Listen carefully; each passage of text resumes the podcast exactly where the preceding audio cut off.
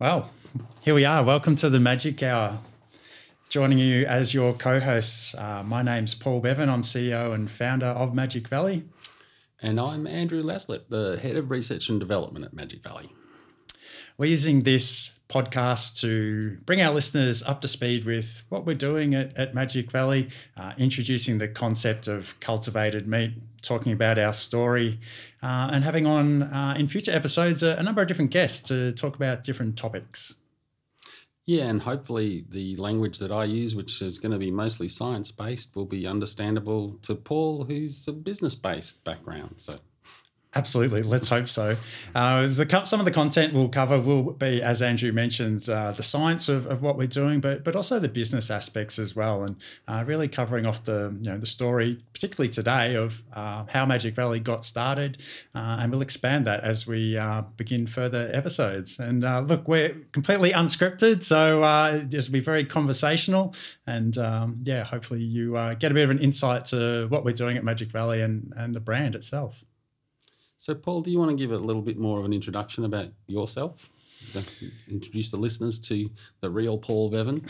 Absolutely, absolutely. Thanks for that, Andrew. So, um, yeah, look, obviously, uh, as founder of the company, um, there's a bit of a story behind uh, how, how we got started, and, and we'll get to, to how we met as well, Andrew. But um, obviously, uh, it's been a, it's been quite a quite a journey with the, the company being established uh, back in 2020, and um, you know we've been going for a few years now. But I guess in terms of the backstory, we, I really got started you know a long long time before that, and you know going back even further still, back to my childhood. Um, you know, growing up as a as an only child with a you know, really hardworking single mum, I spent a lot of time at home alone uh, with all of our animals. So you know we had dogs, cats, uh, mice, uh, fish, lizards, chickens. You know, a really typical, I guess, Aussie, uh, you know, suburban backyard. And um, you know, not long after that, I actually went vegetarian uh, as as a teenager, and um, ended up going uh, vegan um, you know, probably about nine years ago now mm-hmm. as, as well. So um, yeah, look, always uh, had a, had an interest in, in, in animals and um, you know, a real desire to um, you know, see what I could do to really remove animals from the supply chain, which um, you know, really is my life mission. So um, I was doing uh, a whole lot of different things uh, in terms of my veganism. So not long after going vegan, I actually uh, got introduced to a, a really well known vegan activist and um, I was encouraged to, to get involved in, in activism, which you know made, made sense to me. Um, so th- th- that's something that I did. Uh, spent a lot of time um, doing different things in terms of uh, outreach. You know, speaking to to people, you know, about their dietary choices. You know, about you know uh, intensive animal agriculture and, and, how that affected animals and um, uh, getting involved in, in different forms of, of, activism as well. You know, not just talking to people, but but leafleting, um, doing those sorts of things, and um, you know, trying to spread the message basically, and have conversations with people. You know, on all different mediums, whether you know that was in person or online or whatever the case may be.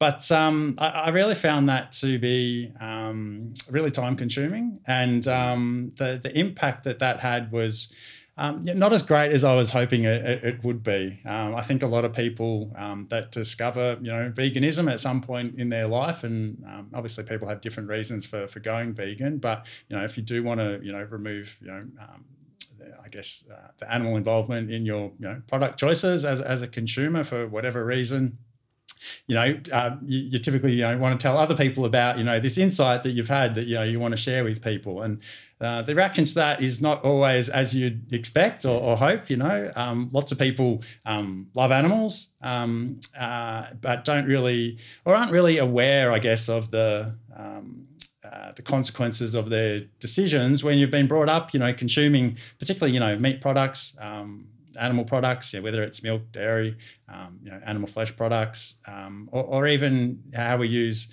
uh, animal products in our you know day to day lives. You know, it's really involved in, in, in almost every product. Um, uh, that, that we use. But uh, anyway, not, not long after that, I, I got involved um, with a political party, the Animal Justice Party, um, doing more activism um, with them.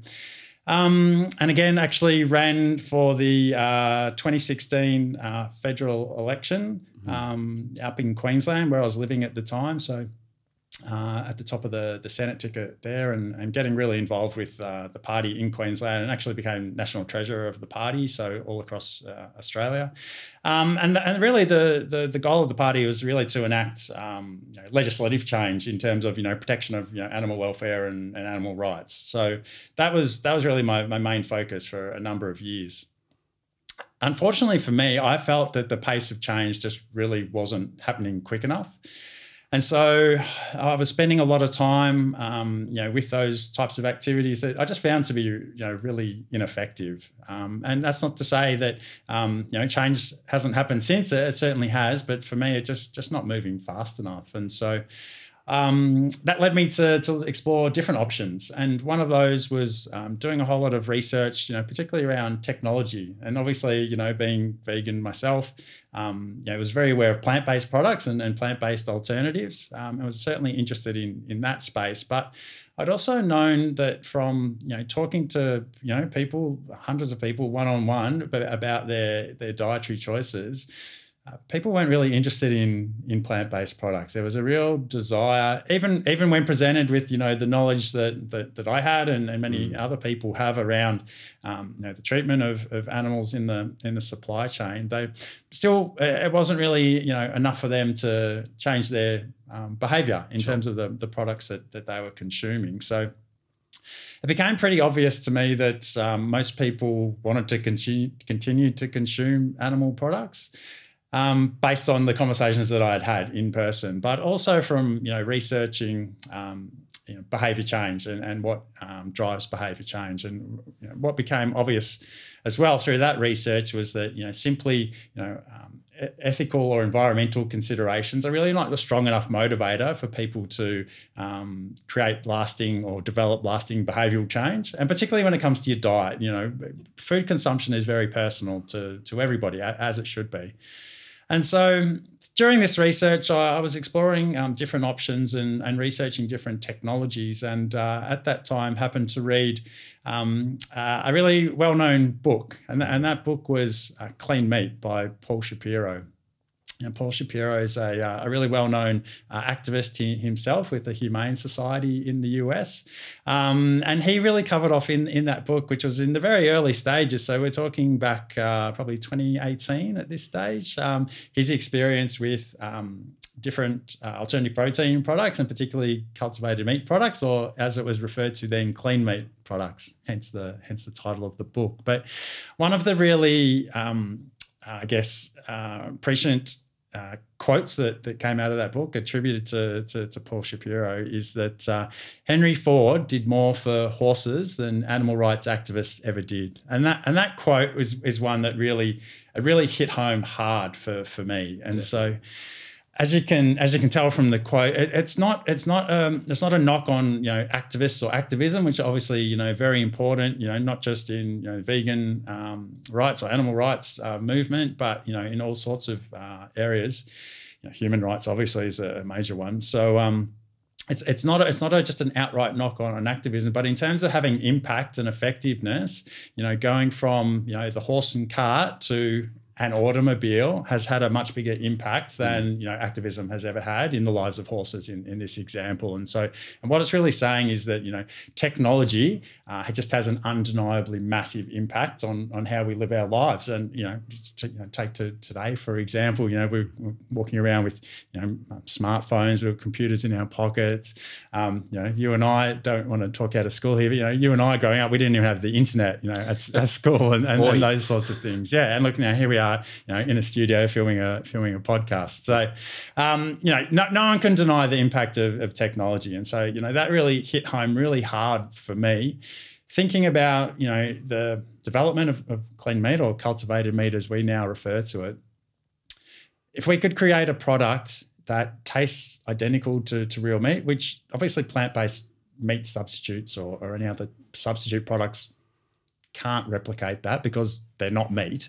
Um, So creating a real meat product, so from an animal, which uh, in our case, you know, in everyone's case, you know, you're starting with the cells from from the animal. But you know, if we can create a real meat product that involves no harm to the animal, so no no animal slaughter, um, you know, we'll get into the process, you know, maybe later today or in a future episode around the the process. But um, a real meat product.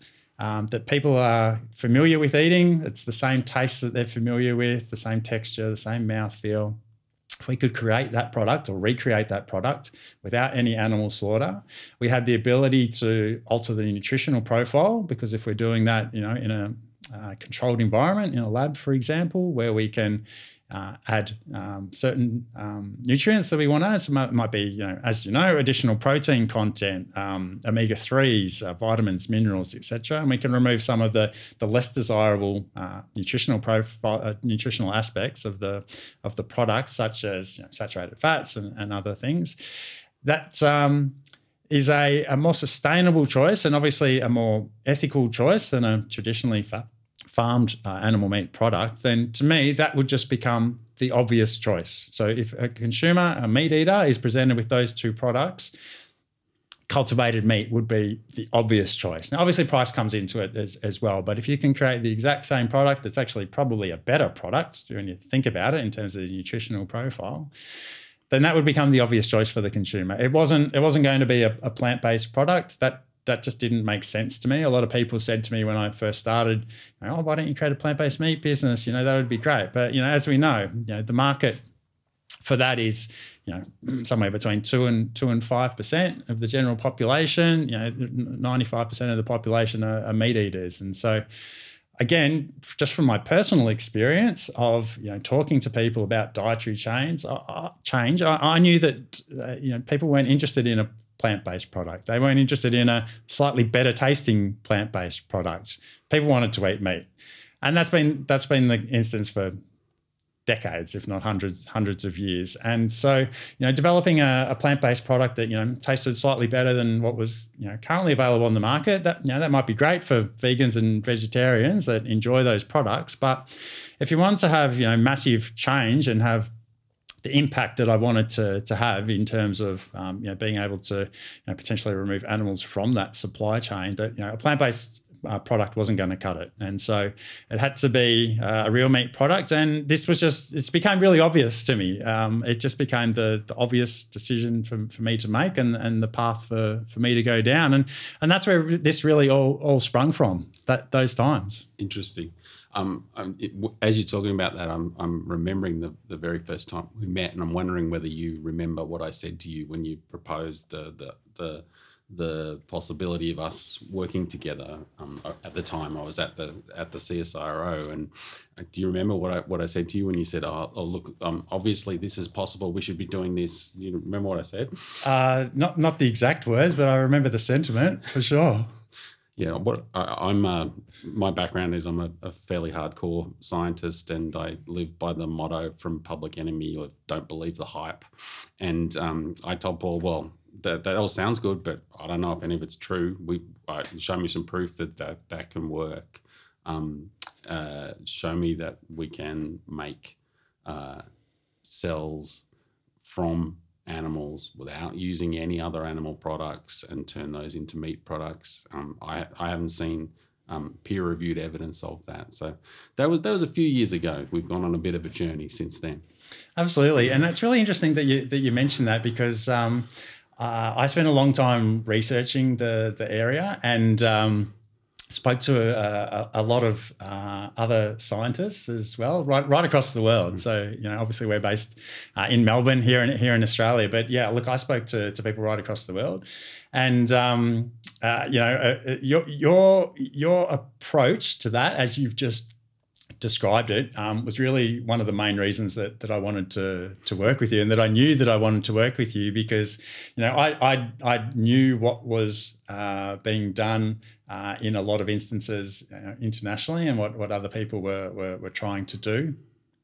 And I spoke to yeah, look a, a lot of um, a lot of other people who, to, to be quite frank, I, I, didn't I didn't believe what they were what they were telling me. And you, you know, being really um, yeah, upfront and honest about you know what you thought was was possible, um, really really drove me to um, you know pursue a, a, working ongoing working relationship um, um, with you which was um, you know it was enabled us to build you know great trust over time because mm. you know that's that's really the foundation of what we're doing absolutely uh, and um, similarly with Paul um, in terms of the way he's presented himself to me and the and the very clear ethics behind what he's trying to do and what we are trying to do now.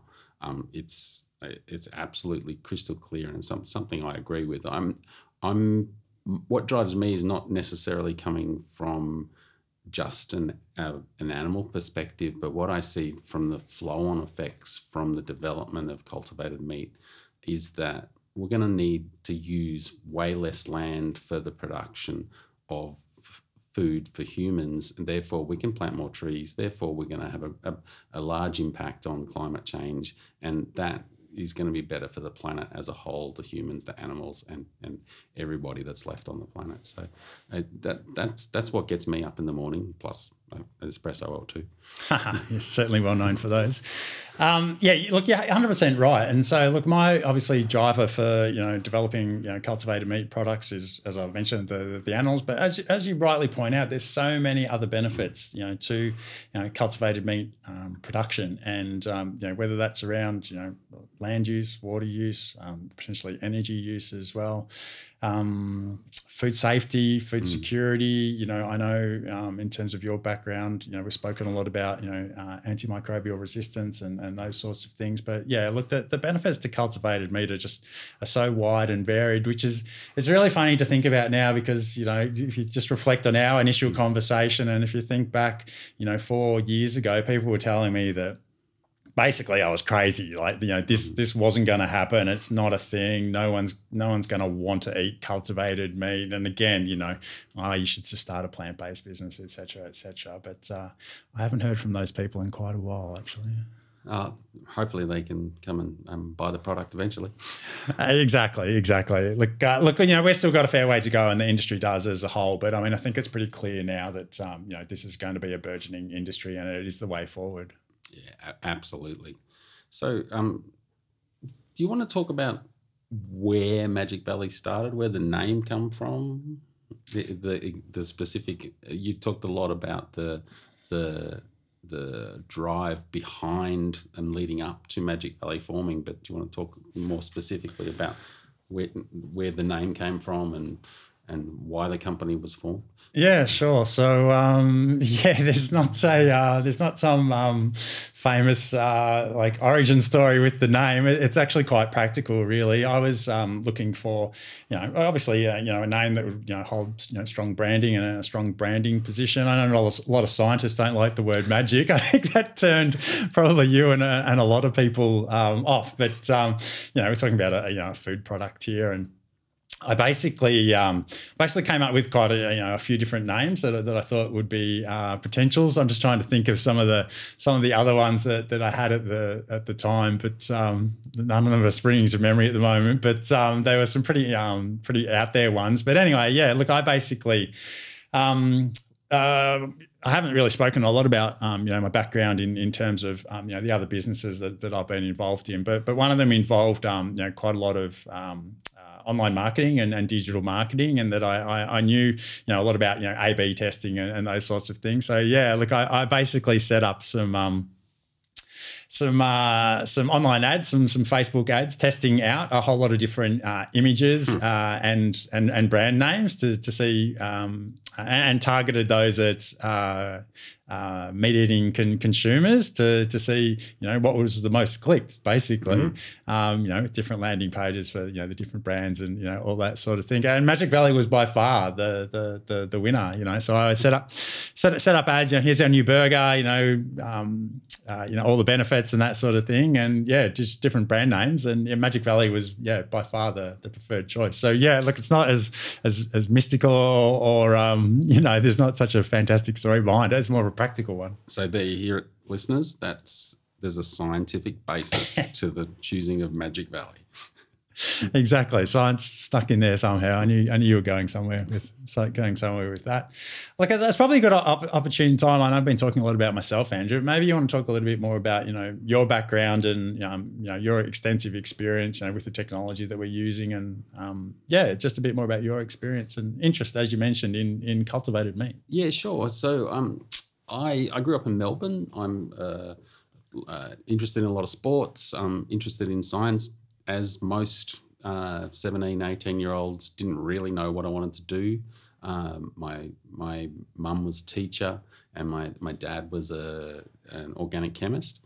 Um, so I was somewhat nudged into doing a science degree as a, a, way of not cutting off too many options to have a lot of lot of options. Um, I then got through my science degree and specialized in biochemistry and immunology did a PhD in reproductive endocrinology, uh, looking at um, aspects of male fertility, and then had an opportunity around the year 2000 to change careers to work on a really new area of science uh, called uh, pluripotent cell biology. So pluripotent just means able to turn into anything. So these are these are stem cells. That, and, and what year is that around? So that was 2000. I first met the guy that I went to work with and started working um, with a Professor Martin Pera in 2001, who who um, co-led the team um, to produce the first uh, human pluripotent stem cell lines that were made in Australia, which were the second in the world. And I, I arrived about a year after they'd done that, and so was one one of the first people in the country to be to be working on, that um, type of technology from about 2001. Amazing. And were you always going to be a scientist, or like, what were some of the other considerations for you? Uh, no, I was always going to be a um, an NBA basketball player. Um, when I was at high school, that I was um, had my heart set on um, um, being paid to play basketball didn't didn't quite work out. I was quite tall as a 12 year old and, and stayed about that height.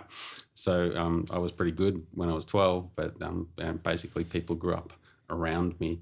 So thankfully I had something else to, to fall back on.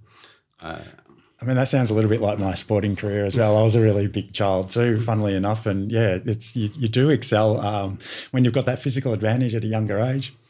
I think though, Andrew, excuse me, I think you're um, I think you're being a bit modest though about your your sporting career. You did actually play high level, both uh, basketball and football, didn't you? Uh, I did, but um, it was a very very long time ago, and um, yeah, all of the people I played against are now in their fifties, so uh, we're not going to dwell on that too much. But yeah, no, I, I, played played basketball and, and ended up playing a little bit of basketball in the US, um, and um, uh, yeah, um, and still enjoy my and I have two teenage children who played a lot of basketball, so still still watch a lot of basketball. But yeah, no. Uh, so in terms of knowing I was always going to be a scientist, I think um, I'm always in, enjoyed solving problems. But what really drives me is one solving problems, but two doing something that I think is going to help other people mm. or help the planet, and that that's the that's what drives me. I, I don't like the whole academic side of science where it's it's it's somewhat ego driven and it's about what journal you publish your papers mm. in and things like that. I, I, think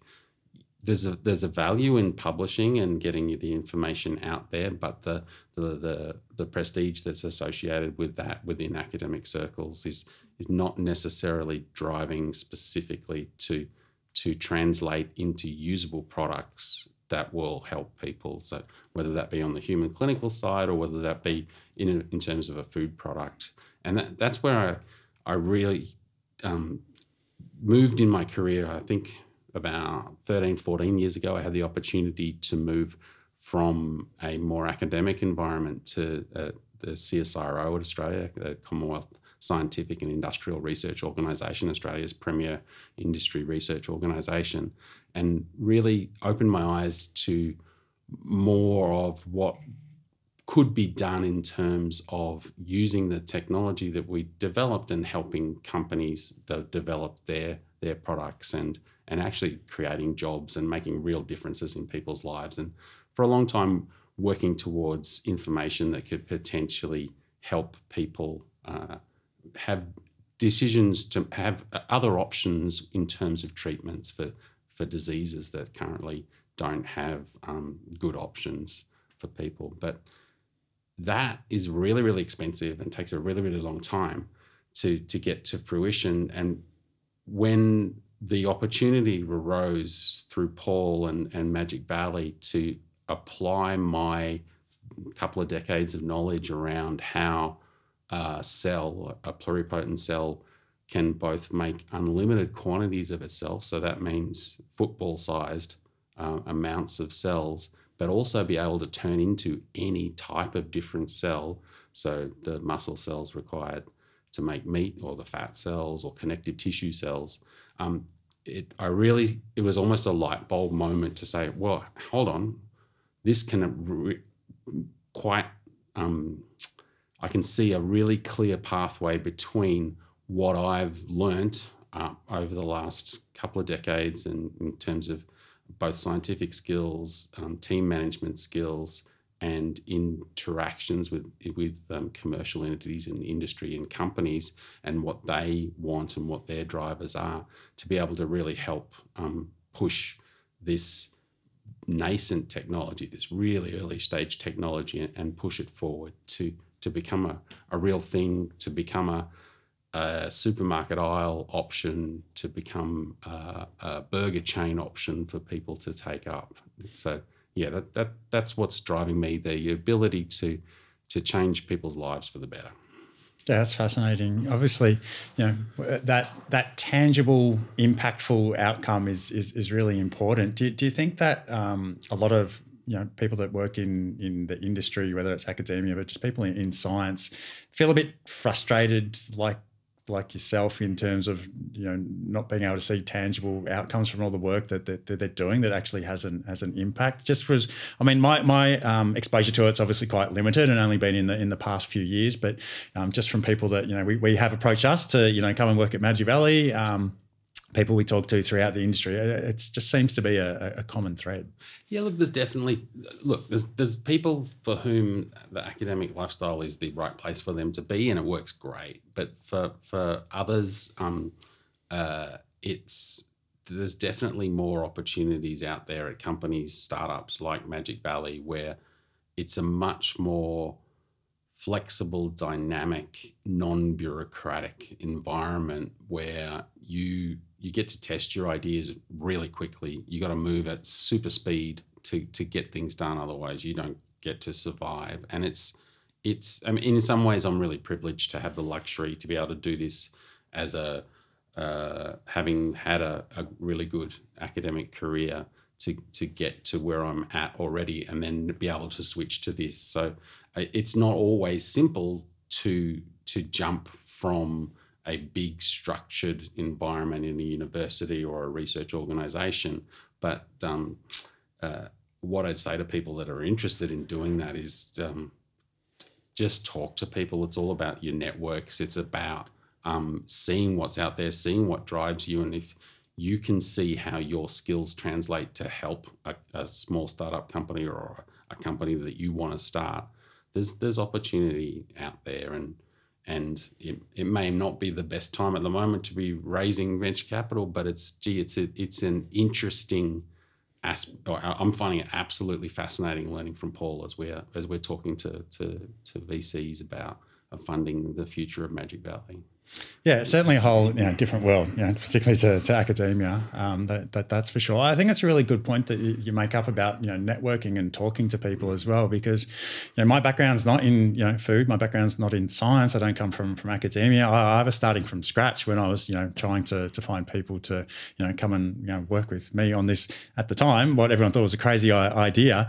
Um, you didn't think it was as crazy, which was good, but um, oh, I didn't tell you. Yeah, right. Thanks. Um, convinced you eventually. Um, but yeah, you know, just just going and, and, talking to to people. You know, I remember uh, I was living up in um, Queensland at the time, and you know, going to to different universities and spe- speaking to people. You know, up there, going to um, you know biotech events and, and things like that. You know, full of super highly qualified, educated, you know, scientists um, with you know PhDs, multiple PhDs, had you know all these patents, had done all these work, all this work in all sorts of you know mm. different areas, and you know there's me. It's you know 30 degrees up in Queensland. I'm in you know t-shirt and, and shorts, and, and just going to meet these people and talk to them because I was just trying to make connections. You know, I knew what I wanted to do, but I didn't have the skills to do it, and I had to find you know people with those skills to do it. And you know, I got plenty of you know blank stares, and people would just I would you know introduce myself, and people would just walk away, like they just they just didn't want to know. Like I just thought it was so far fetched, and you know I didn't look like a scientist, and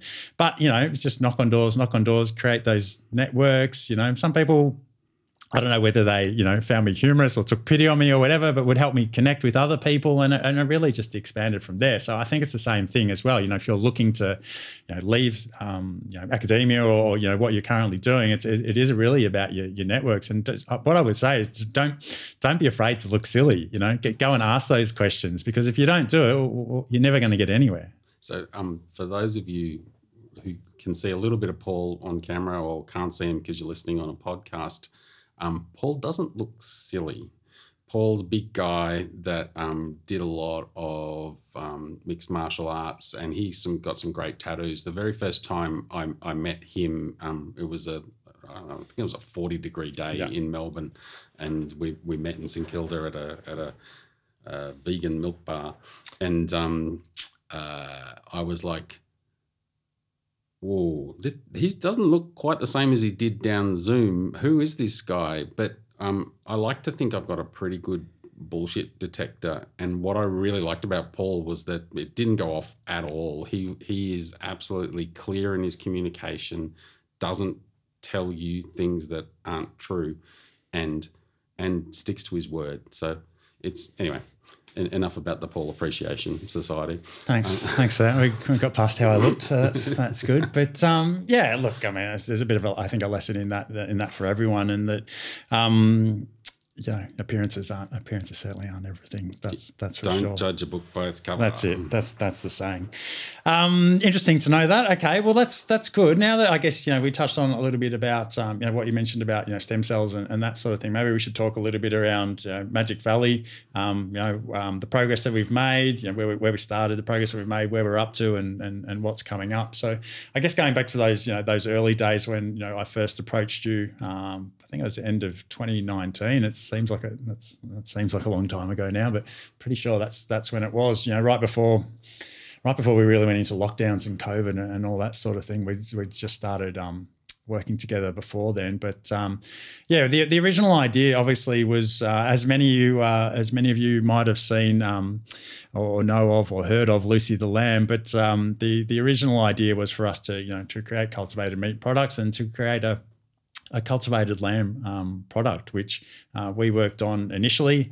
Um, and you know, there's a lot of uh, technicalities uh, or, or, or, technical um, processes, I guess, in, you know, involved in that. I mean, obviously, we thrashed out a. Actually, think we worked on a strategy first, actually, around bringing uh, bringing a product to market. Yeah, that was the first thing that we actually um, that we actually worked on, and then we got into the actual process of you know cultivating some some cells, you know, taking a, a skin scraping from um, Lucy the lamb, uh, who I can assure everyone is still alive and well. We get that question a lot. Another question we get is, um, does uh, does Lucy live in the lab? Is another question. She does not live in the lab. I can also assure everyone of that. Um, she does uh, live out uh, on a farm in her paddock with her flock. Um, so yes, alive and well. So um, yeah, just a really non-invasive, you know, small skin scraping that, that we started with, you know, cultivated those cells up.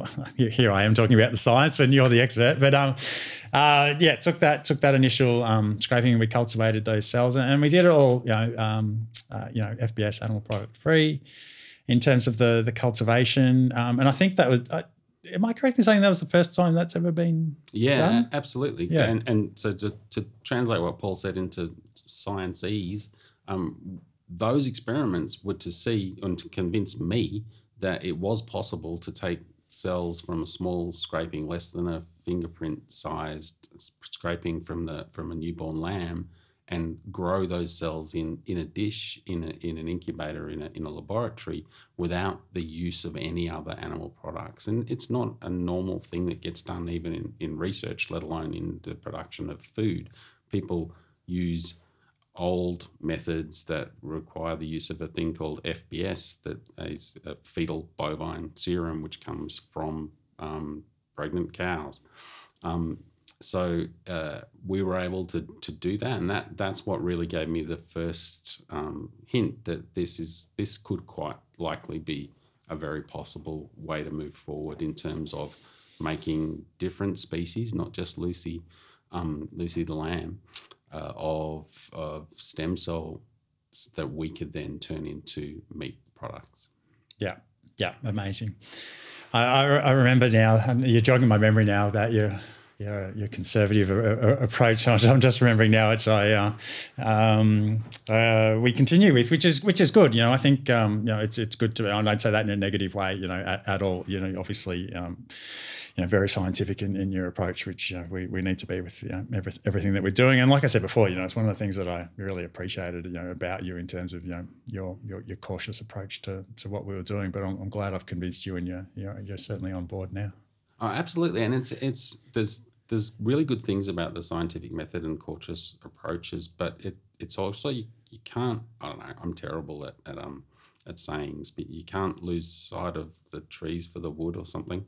Um, you, you've got to see where you're going and the potential of what you're doing, and also trust that even though at the at this exact point in time you don't know exactly how to get there trust in the experiments that you set up that will give you the answer to go from step a to b to c to get to millions of burgers. Yeah absolutely absolutely. And i mean it's a really good point because there's you know, I might probably make it sound really quite easy, but there's so many different, you know, aspects of, of what we're doing in terms of creating a, you know, a final end product. So not only do we have obviously, you know, the cell biology side that, you know, you're um, certainly most familiar with, you know, there's a whole lot of other aspects once we get to, you know, growing those cells up, you know, growing the muscle, growing the fat, combining them, you know, then what is what does that taste what does the taste like? What is the what is the texture like? You know how do we how do we scale up production? Um, there's a whole lot of uh, bioprocessing you know engineering type challenges um, as well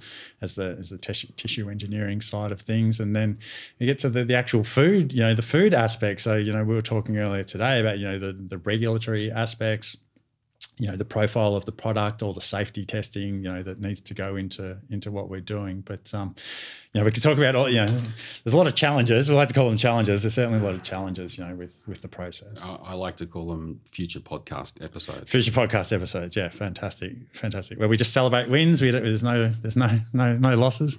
Um there's certainly challenges. And look it, it, just going back to you know trying to get started you know we had a, well i slash magic valley had a, a lot of challenges in, in just getting started, like you know, getting getting this company off the ground.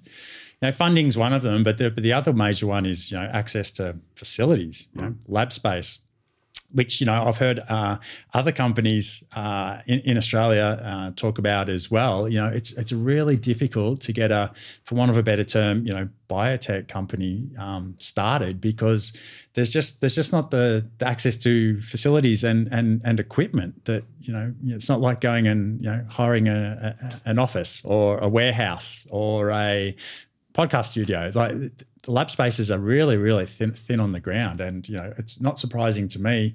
You know, Australia's a very, very innovative country, but uh, and, and, innovative people. But you know, having access to that infrastructure is crucial to, to be able to enable that. Obviously, a lot of that's contained within you know, universities and, and university settings, academic settings, and you know, it's really difficult to. You know, certainly can't get certainly can't get um, you know, simple access to that, um, and and it's really it's really um, it's really hamstrung, I guess, you know, by the um, the types of agreements that you know um, universities and that want you to enter into to, to access those those spaces and those facilities. You know, there's certainly benefits to it. You know, co- contract research and you know all those sorts of things. But then you run into you know IP issues, and it makes it, it makes it really difficult. So that was really one of the challenges that, that we faced early on. It was lucky that we were able to do work with you, Andrew, at CSIRO. Yeah, no. So that was yeah, that was uh, that's the first commercial relationship we had was doing yep. my team at CSIRO doing contract research for Magic Valley.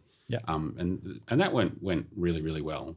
Um, and wow, I don't know if I I tell this story to people, so I might as well tell it on the podcast. Um, I uh, Paul had wanted me to come and work with him for a while, and I, I think my answer was, "You can't afford me, and and you have nowhere for me to work." and um, then in early 2022, Paul came to me and said, "Hey." Um, I've shout out to Andrew and Sam at CoLabs. I've got some lab space at a place called CoLabs in Brunswick, um, which just happens to be just around the corner from where you live, and we're looking at um, uh, some office space just near there as well. Are you, are you interested? And um, everything really fell into place, and it was it's it's well, it's been the best career move I've made. That's good to hear. I'm, I'm, glad. I'm glad you made that sound so simple. That uh, that three year gap, but um, certainly a, a, roller coaster ride in, in between there. You know, where we um, you know tried to do different things. You know, tried to access you know different you know facilities. Um, tried working with a, a number of um, you know different people as as well. Um, we should we should mention the team probably too. Also, it's pretty you know remiss of us not to not to mention everyone else involved. It's not not just you and I. But um, you know, it certainly was a lot of a lot of challenges in you know getting started, and we could talk. I mean, I'm happy to talk about the funding side of things as well because um, you know, there's not a lot of grants and those sorts of things available, um, you know, to to a cultivated meat company. You know, we sort of you know slip between the the cracks of you know we don't really fit into you know med tech or you know, health tech and, and, that sort of aspect. Um, on the ag tech side of things, you know, it's um, it's a little bit difficult to to gain traction um, there as well, and and you know whether there's acceptance there, you know, from the traditional um, you know animal agriculture you know, industry in terms of you know grants and support and those sorts of things. Well, at, at least you know at least a few years ago ago it was. You know, I think maybe that's maybe that's changing a little bit now. There's a bit more recognition of, of where we are, but you know, there's certainly no there's certainly no pathway for um, you know creating a, a, cultivated meat company. You know, it's we're doing everything for the first time. Uh, absolutely, and it, look, I think um, where we're at now with the team, uh, it is in a massive credit due to Jacob Goodwin, who was the the, the, the first internal scientific employee of Magic Valley, who has developed a, a lot of the the intellectual property areas that we're working on and the, the technology that we're working on. And we, we absolutely wouldn't be sitting here in a podcast studio without him um, and the and the really great work he's put in in both before there was a laboratory and and since since the laboratory is set up and the, since um, or um, late last year we've expanded the team to include uh, Wendy and Mollie as, as a senior research assistant and research assistant in the laboratory. And um, um, out of sight in this room, um, um pushing the buttons, um, uh, Ella has joined us, who's been fantastic in terms of helping us translate our um, science and business speak to the real world speak and getting communications out there. So thanks, Ella. Absolutely, yeah. Look, uh, we're, we're really lucky to to have a phenomenal team um, in terms of um, you know background, skill set, um, and, and, also I would like to think you know the culture that we've built we've built as well, and in terms of the mission, in, in terms of you know what, what we're trying to achieve. So uh, it's certainly very humbling to be um, the dumbest person in the room all the time, which is uh, what I am. So um, it's uh, yeah definitely something to get used to, but um that's how you grow. You know, that that's how you grow. That's how you, you, you build anything, whether it's you know your own personal skills or a business or you know whatever the case may be. You know, surround yourself with people that are smarter than you. That's always been my philosophy. I'm not sure I believe that, Andrew. I'm sure you're the smartest person in a lot of places. But um, just just going back to your point about Jacob, you know, Jacob is our head of innovation, and you know has, has been outstanding. You know, in, in terms of you know Jacob, Jacob and I were working from home, both of us, you know, for, for a long time before we got into the during COVID. Yeah, yeah, before we got into the to the lab space, and you know, I'm glad that you mentioned, um, you know, the guys at CoLabs. You know, they've got a, you know, a great facility um, there that you know we've been lucky enough to, to be able to, to get a space in. And I think they're you know one of only you know two facilities like that available, certainly in Victoria. And um, yeah, it's uh, you know a lot of thanks really does has to does have to go out to them, you know, to enable us to to, to do what we're doing. Um, also, you know, great that, that you mentioned both um, uh, Wendy and uh, Mollie as well, who you know are doing some you know, great work in the lab. And if you follow any of our uh, social channels, I'm sure you'll you'll see uh, you know pictures of, of both of uh, them, and obviously you know Jacob and Andrew as well. And probably not as many of Ella, even though she's driving it all, or the uh, the marketing and comms. She likes to sit on the other side of the camera, but um, you know certainly keen to to get her on there as well. And look. Um, I guess just going back to you know a point we mentioned earlier, you know, around if you want to move from you know science and you know move into you know a different um, uh, you know area or industry or uh, or, or, or, get um, get into a startup or start start your own startup. You know, just being really proactive is is really key. And um, you know, I, I, won't I won't go into the details, but um, you know, just being you know, when we we get approached by a lot of people to to come and work with us, and um, you know, people will just send their resume and, you know, they just see this, you know, shiny new industry that, you know, they want to move into. But um, as a business owner, I think this is one piece of advice I'd, I'd give to anyone. If you can show that business or that business owner how you can help them, so how you can tangibly help them, you know, what your skills are. Okay, look, I'm great at what's a, what's a good example, Andrew? Um, I'm great at shaping mince into burger patties that can help us? Sure. Yeah, that's not the example I was looking for. But um, you know, like whatever your skill set is, yeah, let's say it is. Let's say it is food science. You yeah. know, you, you need to come if if you came to us and said, you know, this is where I can help you, and show us where you can help us. So you know, you might have an example of a. Uh, um, uh, some some mincemeat at home, and then you create all these designs, and you actually show us that, and you can actually show us how you can help us, whether it's us, whether it's another business, but you can actually people sh- show people what your skills are and how that can you know tangibly benefit the business. You're going to go straight to the top of that list, and I don't mean to look at Ella now without giving too much away, but know, that's sort of you know, exactly the approach you know Ella took took with us, and you know we weren't even hiring at the at the time. We were there was no mm. position. You know, we weren't looking for anyone in particular. But you know, Ella was really really uh, descriptive in, in, how she could help us, and um, she's getting embarrassed now. Um, how she could help us, um, you know, with a lot of um, different aspects of the business that, um, quite frankly, we don't have the skills in and, and don't have the strength in. You know, and if she had just written us an email saying, "Oh, I can help you with this," you know, I probably wouldn't have paid that much attention. But because she was able to show us with you know examples of you know what she could do and how that could benefit the business, you know, super impressive. And you know, I'd give that advice to anyone, anyone looking to to work in you know, any business, small business, large business. If you can show people, goes it goes a very very long way to to to to enhancing your uh, your chances of of making that transition. Absolutely, and I think now seems like a really good time to shout out our Instagram at Magic Valley 2020 and our website at, at www.magicvalley.com.au and uh, yeah, we, we also have Twitter and Facebook and YouTube. This podcast will obviously be going up as well. Yeah, LinkedIn. Yep. Well, LinkedIn. Yep. Definitely give us a follow on LinkedIn. Certainly, please. Any likes, follows, comments, all, all mm. help us. We, I forgot one, didn't I? TikTok. Oh, I forgot TikTok, oh, the ah, most important, the, the most one where Paul dances every week. That's not true. Do not listen to the, do not listen to this man. Only listen to him when he talks about science. That is incorrect. All right. Well, that's uh, that's probably a good place to, to wrap up today, Andrew. I know in uh, future episodes we're going to touch on you know a bit more of the, the science and um, uh, you know, what goes into into what we're doing, and uh, I, I, know we're going to talk a little bit more about um, you know future plans for, for the business as well, which we can we can touch on then. Yeah, that's a good idea. Yep. Yeah. Yeah. Let's let's uh, let's talk about that uh, in the next episode. And yeah, look, just thanks thanks everyone for listening so far. Hope you got a little bit out of that uh, first episode. We'll be um, we'll be uh, recording a number of these uh, podcasts going forward. Uh, as i mentioned earlier you know we'll be uh, keen to get some some guests on as well to, to talk about you know different topics experts in the area really to give you, you know, an insight not just into you know what we're doing, you know, here at Magic Valley, but you know also in the wider cultivated meat space, in the food tech space, in the business space. Um, they're all different areas that you know we're certainly happy to to reach out into. And um, yeah, thanks for listening to the Magic Hour.